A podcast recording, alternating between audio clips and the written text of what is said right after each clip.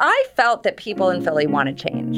You know, this old guard, this political cronyism. You know, you hear about another elected leader going to jail like every other month. People are tired of that. You're listening to Philly Who, the podcast that tells the stories of the doers, thinkers, and performers of Philadelphia. My name is Kevin Schmidlin, and today I'm chatting with Philadelphia City Controller Rebecca Rhynhart. In January 2018, Rebecca was sworn in as the first woman city controller in Philadelphia history. Before that, she served as Mayor Kenney's chief administration officer, and during the Nutter administration, she served as treasurer and then budget director.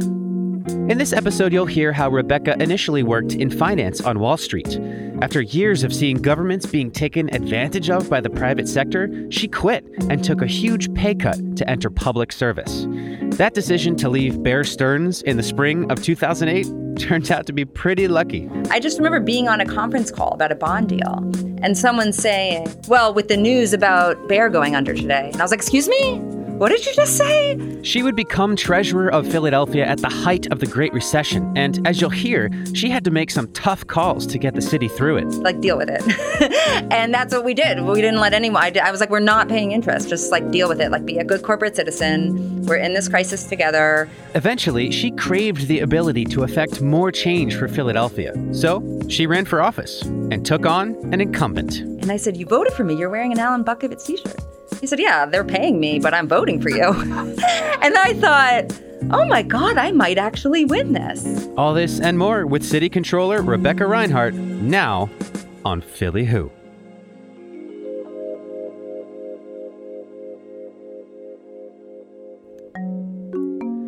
So, for those who may not know, the City Controller's Office is responsible for auditing pretty much everything in Philadelphia government, from spending to accounting, hiring to firing, what the city does, and how it does it.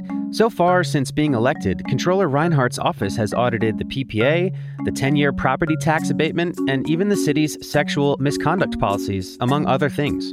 Her job is to make sure that everyone is doing things by the book, which is fitting given her experience managing the city's books. But while her path to elected office was not that of traditional politics, she literally applied to be Philly treasurer, interviewed, and got the job. Her skills for balancing the books and keeping things running as they should were noticed even when she was a teenager, when she worked at an aquarium as a fish catcher. Hold on, you can't laugh at this. Come on. Fish catcher is the entry level job at Martin's Aquarium and you're in charge of getting people their fish. So if you come in, you know, with your kids, you need a few goldfish or this, there's a job called fish catcher. Okay, so I had that for not very long. In like a month or two, they put me on the cash register. Were you good at catching fish? Um, I was okay. I, I dropped a few on the floor, so there were a few oh, like no. flipping fish. But you know, I got better at it. But once they put me on the cash register and I could balance the books when I was in high school, I could do it pretty pretty well, and I was very conscientious about it. So they just kept me on the cash register. So part of your job as a as a cashier was to balance books. Yes. Well, so I started as like the junior cashier, you know, in high school, and then I started closing out the books. And you know, so that if you're you know a dollar or two off, it would be like, where did it go? Right. So you went up to college in Vermont. I went to Middlebury College up in Vermont, uh, which uh, was great. Very small college. So when you graduated from Middlebury, if someone said, Rebecca, what's your plan? What are you going to do? Yeah, I didn't have a good plan, honestly. What would you have said? When I graduated, I really didn't know. And so I ended up actually working in publishing for a few years right out of college. And what kind of publishing? Um, textbook publishing. And this is why my my story is a little bit maybe non-traditional for an elected official, but I didn't know. I mean, I had a joint major in college of environmental studies and English. So, really liberal arts. You know, didn't know really what I wanted to do and I took a lot of political science in college in you know sort of my junior and senior years of college and I really loved that. So I came back actually to Philadelphia and I came home and I was like I don't really know what I'm doing. I mean, it's sort of like this when when people come to me and say that you know that they don't know what they want to do, I said it's a completely normal thing. So I remember having a conversation with my uncle at the time about what I was doing, like what I wanted to do. And it was this big family conversation around the table because I applied to the Peace Corps as well and got in. What was your family saying? My family basically said, you know, make a list of the things that you've liked and not liked in school, in your work experience.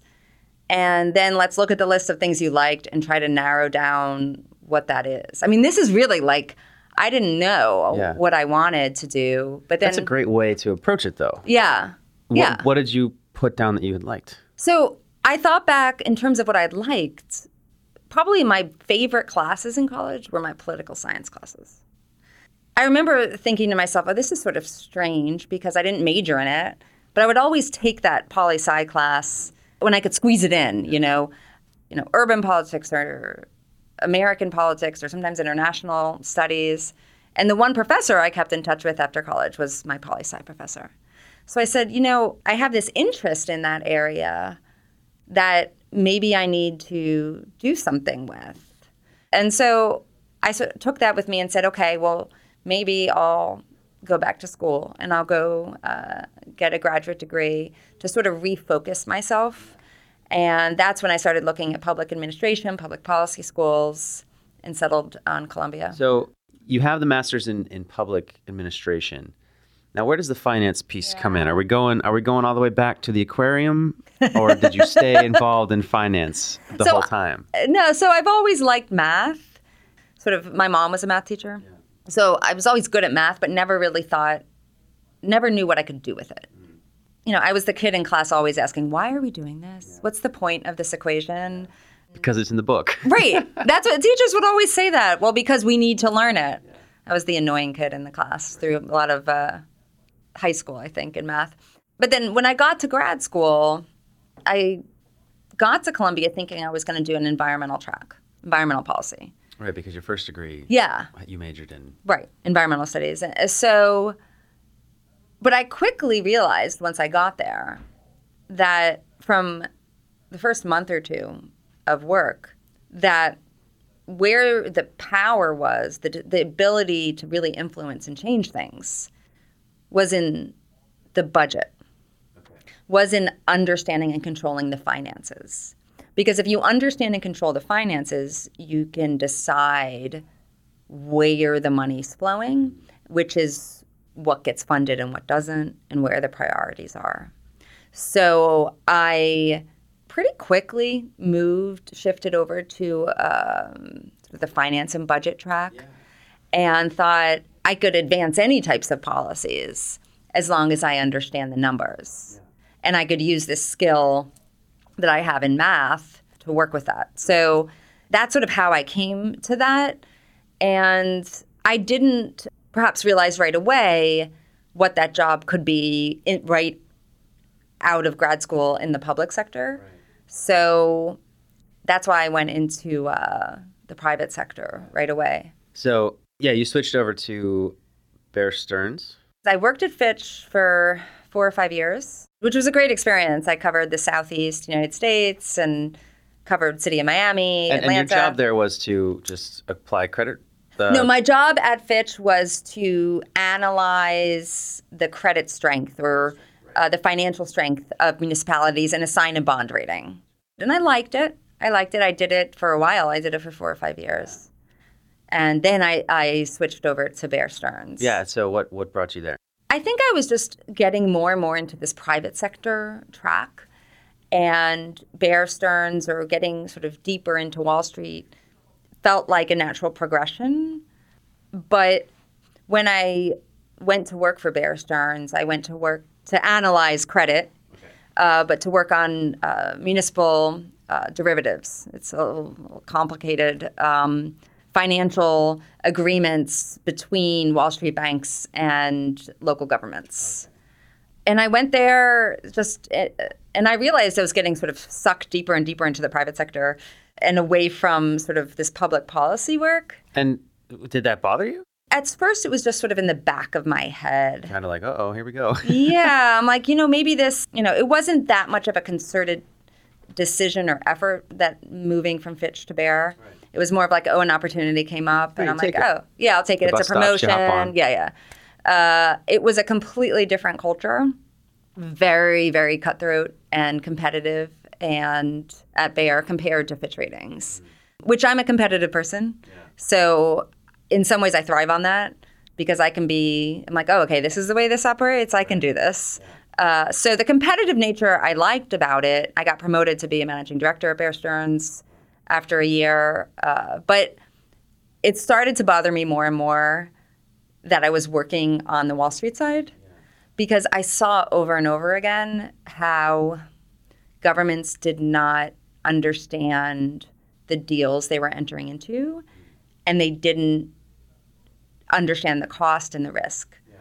And Bear Stearns wasn't worse than any other Wall Street bank. I mean, there were there were worse ones. I just felt like, ah, this government shouldn't be doing this. Yeah. So when you hear that voice in your head, is your first reaction to act, or is it something that you kind of have to hear over and over before you eventually take action on? I started by internally at Bear Stearns, sometimes saying, "Does this government understand this? Have you like calling up the trading desk? Did you have a conversation with them to explain the risks that they're taking on?" And what would they say? Um, well, that's you know, sometimes they'd say, you know what, the financial advisor did explain it, or it's not our job. It's Right. you know, but I was I started to push a little bit. Uh, now, if it was really inappropriate, you know, if it was you know a forty bed hospital, we did trades with at Bear Stearns with small hospitals too. Yeah. That some of the people like they really didn't understand this stuff, and I would just say, I, this is not. I would raise it. I would say like. We can't do this. I, I don't feel comfortable with this. I think, though, I realized at some point that my belief system was not one yeah. with with Wall Street, Yeah. right? It just and I said, you know, I need to leave. I need to use my financial knowledge and my experience on Wall Street to help government. I need to be on that other side. So I can't help but notice that your time at Bear Stearns ended in 2008. Yes. Did you leave Bear Stearns or did Bear Stearns leave you? I this was maybe one of the luckiest moments in my life that I I left about three weeks before it collapsed. When I was leaving, people thought I was nuts there. Yeah. So how did you announce it? How did people react? People thought it was really weird that I would want to leave. You know, look, I, I left to come to come back to Philly and uh, to work for Mayor Nutter, the new mayor, and my salary was more than cut in half. I mean, Mayor Nutter used to joke around that I took the largest pay cut to join his administration of anyone. Um, so people at Bear Stearns were like, "What are you doing?" One or two people understood it, but I, I just said, "Look, I want to do this. I want to help government. I think government needs to make better financial decisions. I think people deserve a better government, and what better person to do that than me because I've been here in Wall Street and know what what that is." But most people thought I was pretty crazy. How did you have the connection to get that job? How were you offered the job? Yeah. So I actually just started calling people. I ended up speaking with a lawyer at one of the law firms in Philly who said, Oh, I know the brother of the person who was just announced to be finance director. Do you want me to pass along your resume? I mean, it was a really It sounds like there are quite a few degrees of connection. connection and separation. I mean, no one knew me in the political world in Philadelphia. So I was a risk. I was a big how, risk. How the heck does somebody who nobody knows get the job as city treasurer? well, right. So what happened was the finance director, Rob Dubow, um, interviewed me up in New York. I went through a few rounds. There was the transition team interviews. There were different lawyers from Philly. I mean, I've heard people say, "Oh, you know, she's the best random hire we made." random meaning, you know, that I didn't, I wasn't connected to anyone. But I had, look, I interviewed just like a normal person interviews for a job. I, I came in as deputy finance director, and after two or three months, I was made the treasurer.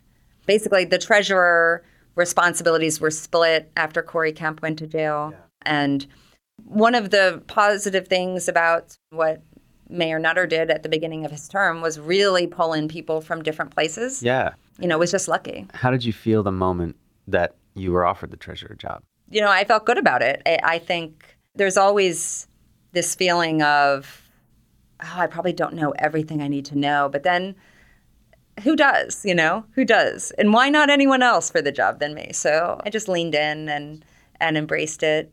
Do you remember when you found out that Bear Stearns folded? Yes, I actually do. I do because I even remember the room I was in. Tell me about it. I just remember being on a conference call about a bond deal and someone saying, Well, with the news about Bear going under today. And I was like, Excuse me? What did you just say? Bear went, I'm like, What? Like, I, I couldn't even believe it. I mean, I knew when I was at Bear, there was a lot of stress around liquidity but no one thought the company would would disappear, go under. Um, I, I, still remember the exact chair I was in in this conference room on the 13th floor. You must have been like, "Oh my goodness, how did I dodge this?" I know. I was, and all I could think of is, "Wow!" And all those people at Bear Stearns thought I was the crazy one for leaving. I know the chief risk no, officer. Actually, yeah, right. I know. I know. Uh, he landed pretty well, but. Um, so you become city treasurer mm-hmm. at the beginning of the Great Recession. Mm-hmm. When things are going bad, yeah, you're now at the helm right. of one of the what sixth, fifth largest cities mm-hmm. in the U.S. Mm-hmm. What's going through your mind? Are you worried? Are you wringing your hands at the challenge? Do you understand what's coming at you at that point? Yeah, I mean, I think that to me, the bigger the challenge, the more I like it. Mm. So I'm always pushing forward for something that is a challenge. Yeah. If if something's not a challenge, then I need to go find another challenge. So when I got to the city of Philadelphia as the treasurer, and I said, okay, I need all of the contracts, all of the they're called ISDAs, but these standard forms for derivative trades, and no one had them. And they were like, "What are we? What is it?" And it turned out that the swap advisor had all this, and the swap advisor was overcharging the city, and there was, you know, we had to get rid of him, and there was all this, you know. Uh, so Philly had the same issues that I was seeing with other places yeah. um, when I worked at Bear. And, you know, it started out with issues on the bond deals, but then it became an issue about the city's cash mm. and cash levels within uh, about another year. Wow. And that was that was very trying. Yeah, so how how did you approach that? There wasn't enough cash. so basically what happened, it was this perfect storm where city lost a few, I don't say a few hundred million, but uh, there was about a few hundred million a year hole that opened up in the city's budget through the Great Recession. And what was decided was that there would be an increase in the sales tax and a two or three year pension deferral, which was fully made up with interest, which I'm proud of. But that sales tax needed state approval, and the state took some time to approve it. And without that approval, we didn't have money and so it became, and then because we didn't have the sales tax approval, we couldn't enter the market for the usual annual borrowing for short term cash needs. So we then had to say, okay, we're going to run out of cash, and, and that cannot happen because we have to make payroll. Right. So we're going to halt vendor payments. I think what what I didn't expect, and in hindsight would have done a little differently, is we announced it, hmm. and it really freaked out the market. Bloomberg and the Journal, Wall Street Journal, and everyone was like, "City of Philadelphia, cash strapped, halt all vendor payments," and it became this big news story. I think we probably could have done it a little bit quieter. Right. Um, but basically, what we did was we just halted uh, the vendor payments. A few companies asked for interest. I remember PECO, a few others. I was like, no, we're not giving out interest. This is like a crisis. Yeah. Like, deal with it. Right. and that's what we did. We didn't let anyone, I, did, I was like, we're not paying interest. Just like deal with it. Like, be a corporate a good corporate citizen. We're in this crisis together. Some businesses were smaller and would make specific petitions right. to get paid. And so we would meet, me and the finance director, a few others would meet once a week and go through the requests. If it was a small company and it was about to go under, we paid it. As this happened, as you were, you know, in this period, did it feel like there was an end in sight? Did it feel like things were getting better or No it's interesting because JP Morgan eventually came in and offered us a private loan.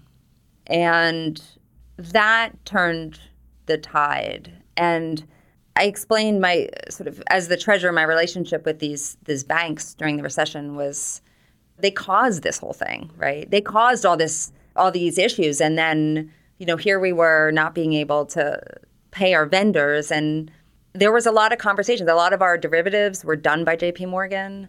So there was a lot of, you know, tough conversations between me as the treasurer and JP, but then they actually were the ones that came in and said, "We'll give you a loan, 200 million, 250 million at a decent interest rate." And that made a big difference. That's so, good, at least. yeah, no, I, I feel like I couldn't. Uh, I was complaining, complaining, complaining about them, but then uh, when they did that, I was like, okay, there's some relief, and that actually carried us through, let us pay our vendors, and and uh, then the state passed the budget and passed our sales tax, and then it started to feel like, okay, we're turning the tide. It, it was a tough time. So now we look back at the last 10 years and it's been nothing but, to me anyway, prosperity, growth, you know, improvement. How did your perspective change over that time? Well, it's interesting.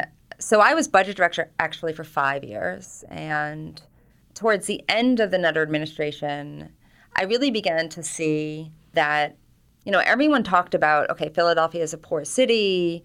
There's not enough, you know, money to do everything we want to do as a city. For a few years, you know, what I was doing was just having to cut. Yeah. And some of the cuts, you know, the departments would come back and say, you know, if we're cut this degree, we're going to, you know, have to cut back on services or hours at rec centers or, you know, just the quality of life goes down. And at the same time, the city had more phone lines than employees let's figure out if, if there's more phone lines than employees. That's a problem. We probably don't need all those. We probably don't need them all, right? And there's a lot of little things like that. Yeah. Okay, this isn't the way to optimize the city as a, as a business that provides the best possible service. So I think I started to think more and more along the lines of efficiency rather than just cutting. And I started to also see some of the politics and some of the decision making above me that sometimes was frustrating. Yeah. Do you remember the first moment you started thinking about running for public office? I remember starting to think about it, but then at first I thought it was just a crazy idea. yeah. because why? Running for office, the way I looked at it at the time was, you know, there's people that work for government and then people that run for office, and they're two different types of people. And and I don't know, I came in with that perspective, and I think a lot of people that work for the city would feel that. And there's a lot of really good people that work for the city. I mean, one thing that I really learned and saw through my time working for the city is how many people that work for the city that are working to do the best thing for the city. And then sometimes things get screwed up from the top, from the politics of something. Mm-hmm. And so I think that I started to think more and more about running when I was pushing for something to happen internally and I wasn't able to accomplish what I wanted to accomplish. Yeah. I was told to stand down. I don't have a problem voicing a concern, voicing my opinion. So then how did it go from this crazy idea in your head to I'm running? There were different moments, one or two moments during the Nutter administration and I started to think you know, some of these decisions just don't make sense and I, I need to run for office, but then I thought that was crazy. But then I worked for the year for for Mayor Kenney, and I enjoyed working for him, just like I enjoyed working for Nutter. But at the same time, there were also one or two things that happened that I thought this is just insane. And if I I left the private sector and took a massive pay cut because that's not the most important thing in the world. And to me, I mean, I was happy every day working yeah. for the city. But if I'm not making the impact, I might as well go back to the private sector if I can't have that impact. But then I thought, but I don't want to go back to the private sector. Then I thought, well, then there's no only one option, and that's to run for office, which is sort of crazy too. I mean, a lot of people think I make crazy decisions because because each each decision I make uh, gets me less money. Uh, right. Did anybody tell you that you were crazy? You told yourself for a while that that it was a crazy idea. Oh, a lot of people told me I was crazy. Yeah. Like most people I spoke to would said what? Like, there were a few people that said, wow, that would be awesome. But I didn't speak to many people before I decided to run. I think because I thought, if I'm going to do this, I just want to do it and then be told I'm crazy after I've already announced. Yeah. So does being told you're crazy provide motivation or demotivation? Well, to me, it's like, well, what do I have to lose? So to me, it's like, yeah, I have to resign. So I'm resigning a job. But I'm not happy with the impact I'm having. And I think the city can run itself better. So if I lose, I lose. It's not the end of the world. How did that conversation go with Mayor Kenney? He actually, when I told him, was supportive of me doing what I wanted to do. Yeah. So then you start campaigning. So yeah, um, I uh, did have a political consultant uh, who, the campaign group, who's actually pretty well known, uh, does some national campaigns uh, based out of Philly, and they actually told me that I had a one in three shot of winning, and I thought that sounded horrible. Yeah. It's And not? no, so that's what. So I'm like, oh no. they said, "Oh no, that's great odds running against an incumbent." What gave you those odds, do you think? So the way I looked at it and the way they were looking at it was the incumbent had been in office for a long time.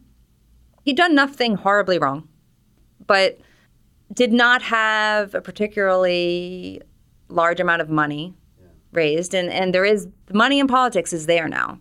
And until it changes at the national level, we have to live with that, unfortunately. So I think that there was, uh, this was right after Trump won the presidency. And there was a real angst and, and feeling of wanting change. I think that I was extremely experienced for the job if I could get elected. I felt that people in Philly wanted change. So I felt this feeling of, you know, this old guard, this political cronyism. You know, you hear about another elected leader going to jail like every other month. People are tired of that. And Philly is this amazing city that is taking off in all these ways, right? If you look at sort of the restaurants and the tech industry and, and development and all this great stuff, but yet the government seems like back in the, you know, dark ages or something with with with the sort of backroom deal stuff. So to me, I I just felt that people want to change. So I said if I could somehow communicate this change and who I am and what change I want to bring, I think I can win. So I think the one in three part is that it's just hard to beat an incumbent. Yeah. So let's let's fast forward to election night. First off, what are your expectations at that point? Do you think you were going to win? You know, there were a few moments leading up to election day where I thought, wow, I might actually This win. could actually happen. This could. What were those moments? Um, it was moments of feeling connected to large groups of people. There was on election day itself, my campaign manager and I uh, went to about over 12 or 13 different polling places. And each polling place, people were so excited. Like, that's Rebecca Rhynhart. She's running for controller. People were like high fiving me. There was a poll worker wearing an Alan Butkovitz t shirt who was my opponent. And he said, I just voted for you. And I said, You voted for me. You're wearing an Alan Butkovitz t shirt. He said, Yeah, they're paying me, but I'm voting for you. and I thought, Oh my God, I might actually win this. That energy that happened in every polling place, I remember turning to my campaign manager and saying, We might win. And she was like, I know. Like it was this, oh my God, this energy is palpable. Like we can feel it. And there were moments before that, uh, community, one or two community meetings, one in Southwest Philly, where the crowd was just like so excited. I got endorsed by the black clergy.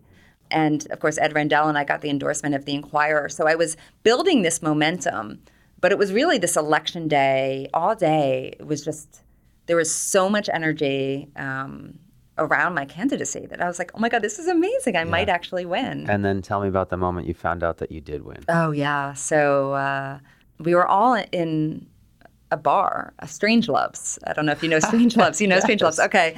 So we were upstairs. Uh, you know the way the returns come in. It's on a website that you have to keep hitting refresh. Right.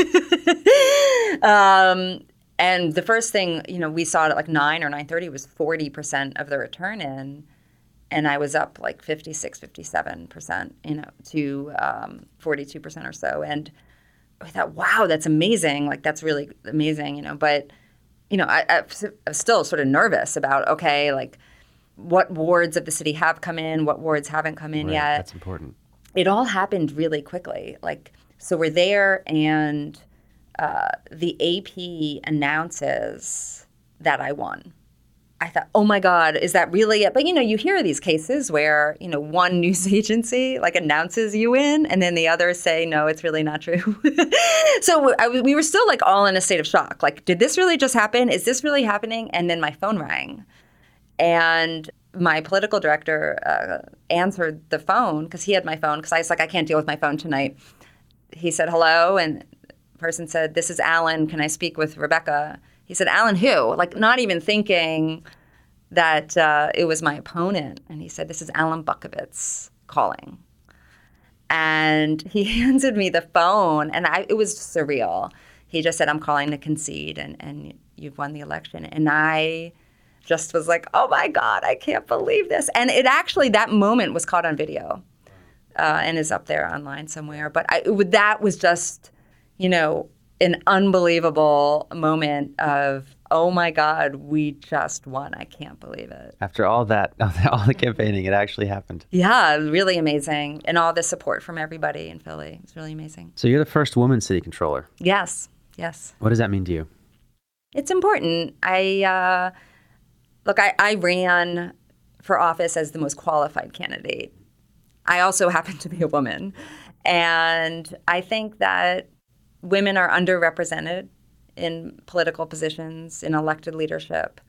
And uh, it's starting to change, but there needs to be different voices. I mean, I think that I'm sure that my view as a woman probably impacted um, my office's decision to do the audit of sexual misconduct policies, right. payouts, and procedures. I, I, don't know if a man would have done that. Not that there aren't very amazing, sensitive men. But I think that the more diversity, race and ethnicity and gender that's brought to a position, the better. And look, I think it's important for our you know girls and, and daughters uh, to have role models. You know, I always think I don't. I'm not really like a politician. But then, what does that mean? Yeah, you know, you know, I'm just this normal human being, which I think is part of what people want from elected leadership right now is just people. So you want to relate. Yeah, right, right. And so I think every time I think, oh, I'm sort of like not acting like uh, the part or something, and I think, well, what part is that? I'm I was elected to be genuine and authentic, and that's who I am. And and being a woman, and I'm a mom. Uh, I have a eight and a half year old daughter, so that's important to me too to sort of forge the the path and have more women uh, follow. Absolutely. Yeah hopefully it, it won't be exceptional. It's just women are everywhere. You know what I mean? That's like it, it shouldn't way, yeah. be a big deal because it there should be women everywhere. Yeah, you know, right. should be represented. Right. That actually reflects, you know, the population. Absolutely. So, what would you say is a common misconception about you? A common uh, misconception of me when I w- entered office that because I worked for Mayor Kenney, that I would be with him on things. Yeah. And to me, I, I never thought that was never my intent. My intent was to do my job, and the controller is the audit function. Uh, so I think there was a misconception. So when I actually started to do my job, started to stand up to things and call out things that, that weren't right, um, some people were surprised, absolutely. And I think another one is just there were certain decisions or things that happened when I worked for Mayor Nutter, you know, people always, you know, they think they know you, but there's always more to learn about people, right? And I think that's true. The something that happened early on on from me being city controller is that the unions had a negative at first a negative view of me because that I worked for Mayor Nutter and that they didn't get raised people didn't get raises for over 5 years. And we had some really open, I had some really frank conversations in the union halls after I won the Democratic nomination about that, you know, some things I would have done differently and some things, you know, that I want that the workers of the city are the backbone of the city and I do support them. I think that there was some surprise about the way I was open to just sitting down and having those uncomfortable or difficult conversations. Yeah. But I think that's so important because, you know, we have to move forward. Yeah. If you could send a message to yourself in the past, butterfly effect aside, what would you say? And at what point would you send it? It's really important to take risk, and not any risk, but strategic risk, and not be afraid to fail. And I think that early on, when I was, you know, I was too nervous coming right out of college and with the, the first few decisions you know i made or didn't make i was nervous that every decision was going to be the rest of my life and and what if i failed and all that. And i think with time i really began to realize that first of all there is never a decision that prevents you from doing other things but then also that it's okay to fail and take that risk. If we don't take that risk we're not going to grow big you know we're not going to get there. Yeah. What's the most encouraging thing you see about Philadelphia today? Oh, I think Philadelphia is just so amazing. I feel uh, there's so much going on, whether it's cultural or restaurants or music or uh, small businesses popping up. I think that there's so much there yeah. in Philly, and it's it's it's growing. Uh, and I feel that more and more when I go to other cities, I think Philly's better than this. oh my gosh, I'm so glad you said that. I, every time I go to a new city, I come home and I'm like, yeah, this is better. Like, yeah, no, like I, I actually, you know, and nothing against these other cities, yeah. but uh, love visiting, but right, gonna keep living here. Yeah, and the energy, and then the the people of this city. There's a grit and sort of a self-deprecating humor. Yeah. Uh, it just. The, and everywhere if you're all the different neighborhoods and i've gone i go to all the different neighborhoods. I've gone to all of them campaigning. I go to community meetings and and i just love the people here. People are amazing. Finally if you could get one message to each and every philadelphian give it be it a tweet a billboard email plane in the sky. One message that every philadelphian could receive and ponder. What would you say? I would say that our local government can be better and that I'm working to do it and I'm seriously and urgently working to do it. I think a lot of people really don't think. They think, oh, Philly government. Yep. Uh, it's always going to be this way. Hopeless. It's not going to be this way. Okay. It's not. I mean, I am idealistic in terms of what I think government should be. When I look back, you know, when you think about the Constitution and Jefferson and, and all of the founders of our country, mm and what they said about representation, we have to change the city's government in terms of making it run for the people of the city. And so I'm completely driven by that. And we're going to get there. We're going to get there. If you want to learn more about what Controller Rhynhart has done since assuming the office of the city controller, you might want to check out Conrad Benner's podcast, Streets Department. Totally coincidentally, earlier this week, Conrad and Rebecca released an episode that pretty much picks up where this one left off and goes into the things the controller's office has done since being elected. Check it out via the link in the show notes. If you like the show, of course, be sure to subscribe and follow along on social media at PodPhillyWho. Philly Who is a Q9 production with editing by Max Graham artwork by Lauren Carhart, and original music by Lee Rosevere. For Philly Who, my name is Kevin Schmidlin.